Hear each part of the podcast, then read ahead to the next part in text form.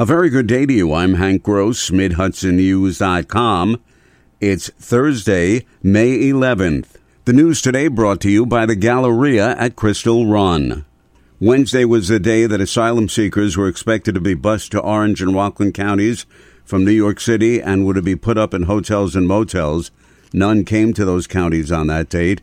Both county executives previously signed executive orders making it illegal for hotels and motels to house those immigrants. Late last night, Orange County Executive Steven Neuhaus announced that those asylum seekers would not be coming to his county in the near future. He did note that immigrants are what made America great. The more people that come in and their ideas and uh, their backgrounds, their diversity really make this country a great country. But there's got to be a plan on how to do it.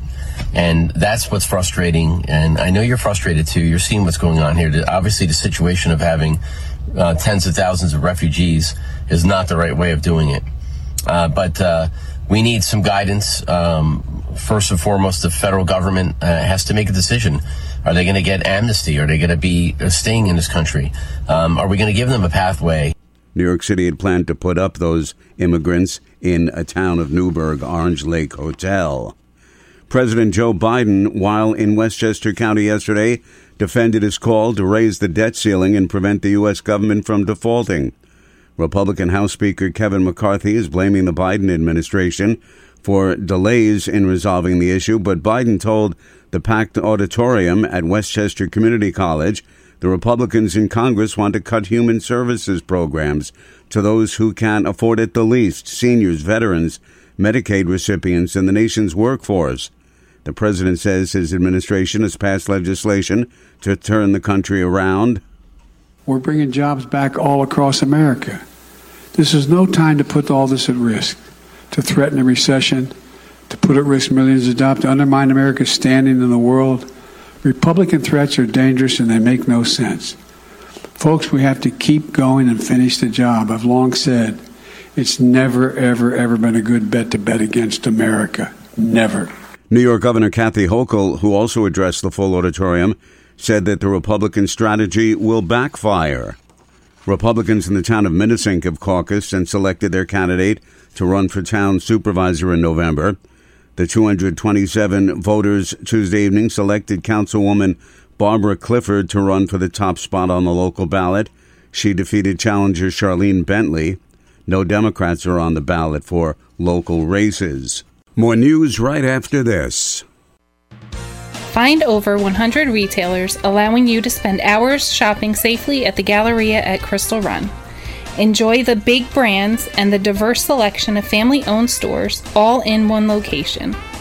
The Galleria at Crystal Run offers dining options for everyone with Fuji 110 Grill, Allen's Mediterranean Grill, and Peru Cuisine. Discover the Mid Hudson Valley's premier shopping, dining, and entertainment destination, the Galleria at Crystal Run.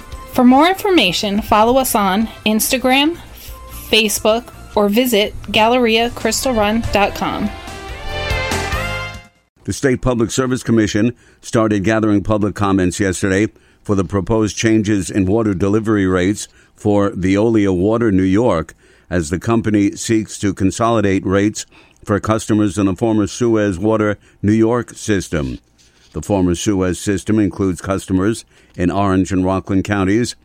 Veolia proposes to hike its delivery revenues in Orange and Rockland by $18.4 million and by 14.1 million in the Westchester district. Joanna Dickey, an environmental educator who lives in Rockland, is skeptical of the company's environmental record despite the gloss she claims it presents to the public. But the tragic truth is that it's all greenwashing. It's all just marketing, smoke and mirrors. Their corporate behavior is proof that their number one concern is dollars for their shareholders, not the health of the environment, not the health of the water they distribute to their customers, and certainly not the future of our planet.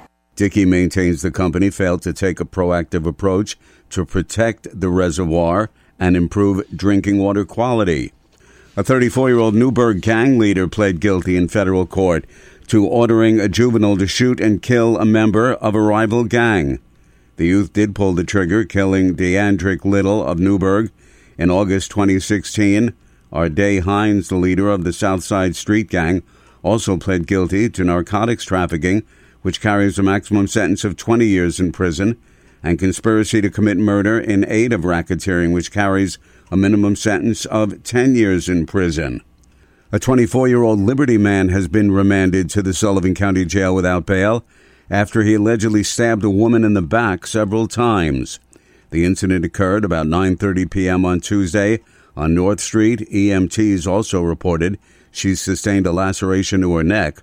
A knife used in the assault was recovered. The victim was airlifted to Westchester Medical Center where she was treated for her injuries. Within minutes of the attack, Liberty police located the suspect, Jesse Rubio. On Lincoln Place, he was apprehended after a short foot pursuit. He also stole a phone belonging to the victim. Rubio was charged with attempted murder, robbery, criminal possession of a weapon, and tampering with physical evidence. I'm Hank Gross, MidHudsonNews.com. The news today brought to you by the Galleria at Crystal Run.